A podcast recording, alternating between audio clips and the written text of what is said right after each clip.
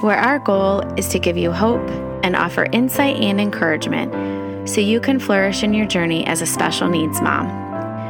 Each week, Amy, Carrie, and Sarah will explore a theme, share an inspiring story, a practical tip, and an encouraging blessing using our combined experience of over 30 years of parenting special needs children. Thank you for being here today.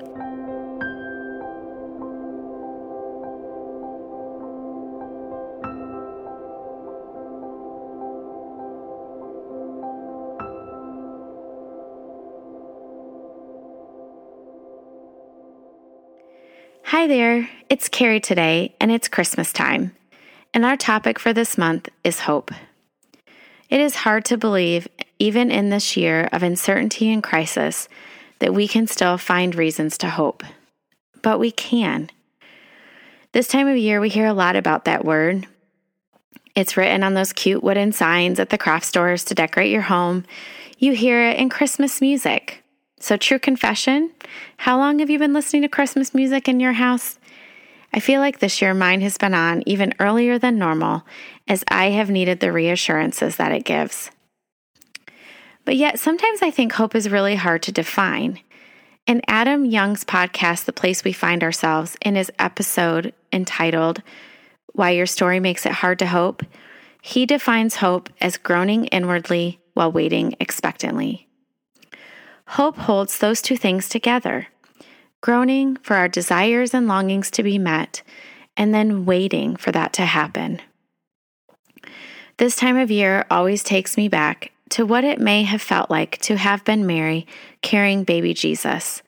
You see, 14 years ago at this time, I was also expecting a special baby, and he was to be born three days after Christmas. Every year at this time, I'm a little more emotional than usual and very cognizant of the feelings that Mary may have experienced. I imagine what could it have felt like to have been her when the angel came to tell her that even though she had never been with a man, she was going to have a baby, and it was the Messiah, the one they had been waiting for. We also received startling news during my pregnancy that held much fear about the birth of our son, as he was prenatally diagnosed with his birth defect. I do want to put a small disclaimer in here and clearly state that I am respectfully making this analogy. In no way do I equate our son Toby with Jesus, but rather to shed light on the humanity of Mary and her feelings, because as special needs moms, I feel like we have a lot in common with her. I expect that maybe she felt fear, doubt, anxiety, had wonder, and then questions about why God had chosen her to be the mother. Many times throughout the story of Jesus' birth, you read about angels reassuring different characters like Mary, Joseph, Zechariah, and the shepherds. And each time the phrase is repeated do not fear, do not be afraid. So I know that those involved experienced fear. There were many things for Mary to fear stoning because she was pregnant before she was married. And then there was the long journey that took them back to Bethlehem right around the time to deliver. She faced so many unknowns, just as we do as special needs moms. I wonder if Mary also knew the reason for his birth that he was born to grow up, to suffer many things, and to die. As a mom, did she have a hard time holding back her mama bear when the Pharisees tried to trick him, when other men tried to entrap him. And then there was the plot to kill him for something he didn't do. Did she feel righteous indignation? Did she want to protect her son? I wonder if she daily had to trust God for what he was giving her and what would be coming in her future. I know a lot of times we see unjust and cruel things happen to our children. Others make fun of them, and we are misunderstood, or they are. We have to learn to trust Jesus daily for the outcome. The same God that chose Mary and Joseph to be Jesus' earthly parents also chose you to be your child's mother. That's an awe inspiring thought, isn't it? If your child is your biological child or even adopted, God ordained that your child would be a part of your family just as He chose His plan of redemption from the beginning of time. So, how do we continue to wait expectantly for healing, for peace, and for strength, knowing that each day is going to be difficult?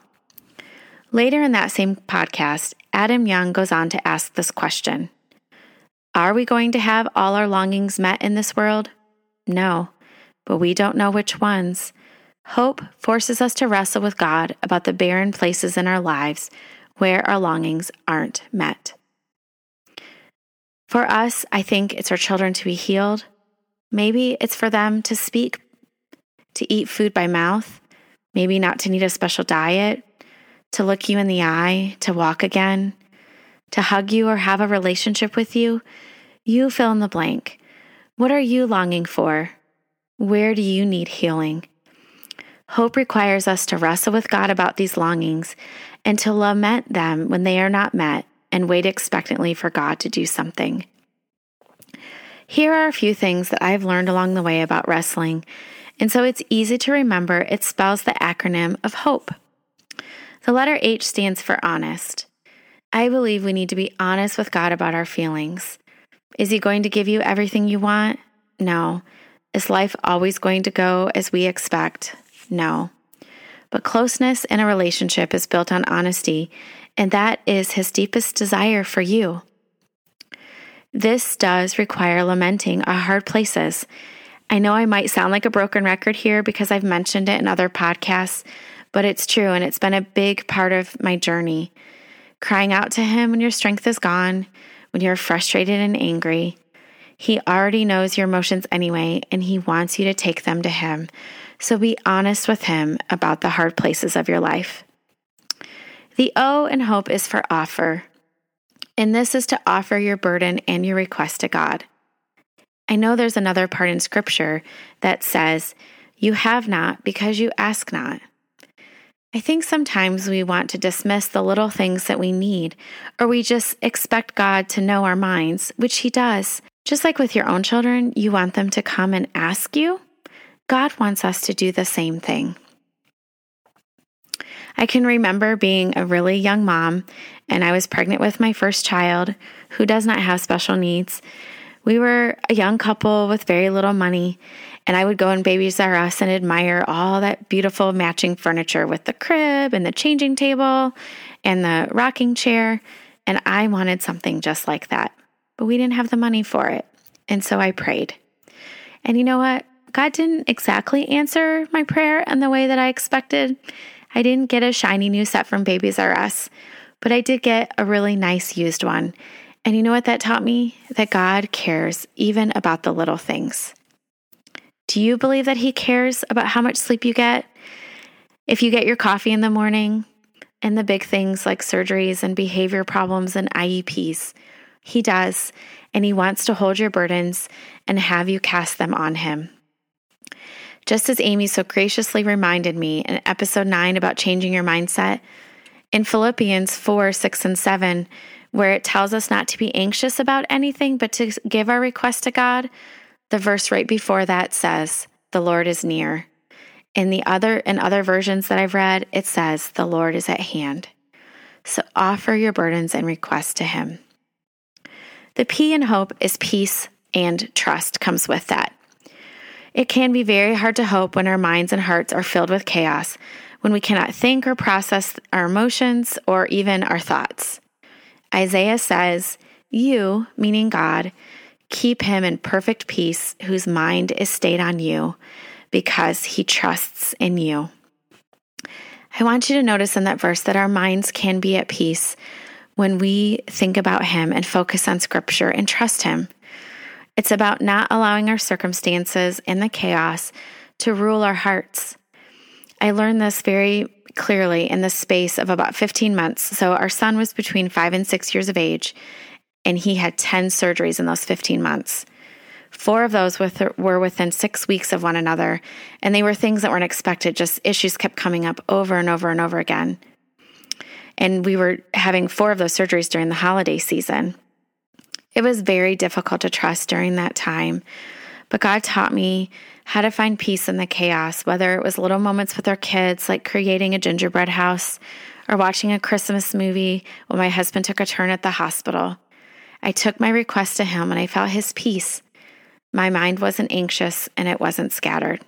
At least, not always. Sometimes it still was. In chapel at the small Christian college I attended, there was a song that we sang often, and it says something like this I woke up this morning with my mind, with my mind, stayed on Jesus. So wake up in the morning talking to Him. Ask Him to help you today. One of the things that I've learned is what I try to do to enact the prayer about praying without ceasing is I wake up in the morning and the first thing I do is start my prayer with, Dear Lord, with some praise and thankfulness. And then I continue to just have that conversation with Him throughout the day. There are certainly times we need peaceful times for quiet prayer and to also hear His voice. But I think God also knows that we have to continue our days. We have to take care of our children. And so open your day with prayer and don't say amen yet. Continue that conversation until you go to bed. And I trust that your mind will be more at peace. The letter E of hope is for expectant. This is about the waiting and waiting, expecting God to do something. A lot of times, as we wrestle with Him, we have to wait on Him for an answer. Sometimes the answer is no, sometimes it's yes, and sometimes it's not yet. And it's hard for us to be patient. I think as special needs parents, we know a lot about waiting because we spend a lot of time doing it. Sometimes the end results are not that great but sometimes they are. And that doesn't mean that we can't ask God to answer our prayers and to expectantly wait for them, knowing that sometimes if we don't see healing on this side of heaven, we will see it someday because Jesus is our living hope. But you can expect that God will always be near you and be with you through it all. After all, one of his names is Emmanuel, which is God with us. Sarah and Abraham knew a lot about waiting.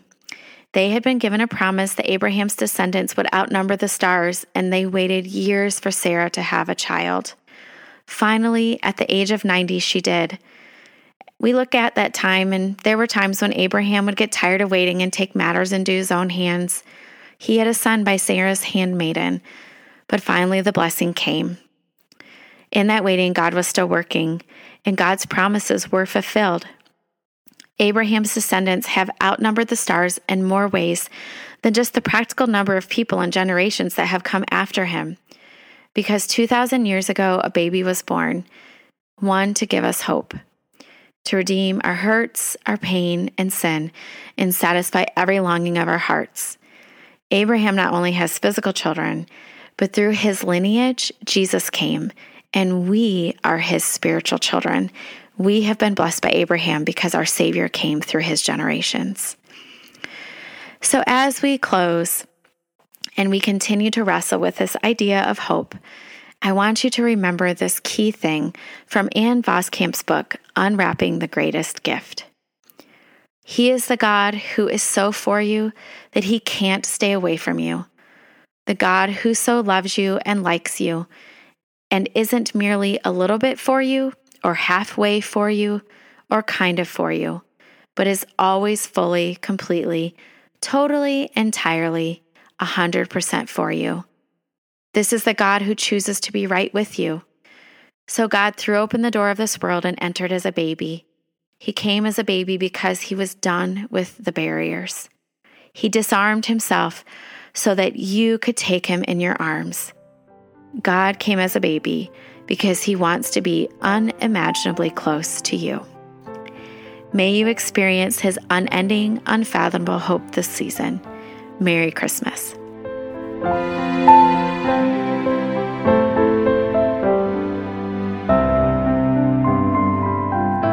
Thank you for joining us this week on Take Heart. Our prayer each week is for your heart to be encouraged. We are so grateful that you are walking on this journey with us. Be sure to subscribe to our podcast on iTunes or wherever you listen to podcasts. You can follow us on Instagram at Take Special Moms, and be sure to check out our new website, takeheartspecialmoms.com, where you can subscribe to our newsletter. If you have any questions or comments or want us to hear your story, please follow the links in our show notes. We would love to hear from you. And listen in next Tuesday as Sarah shares her thoughts on hope.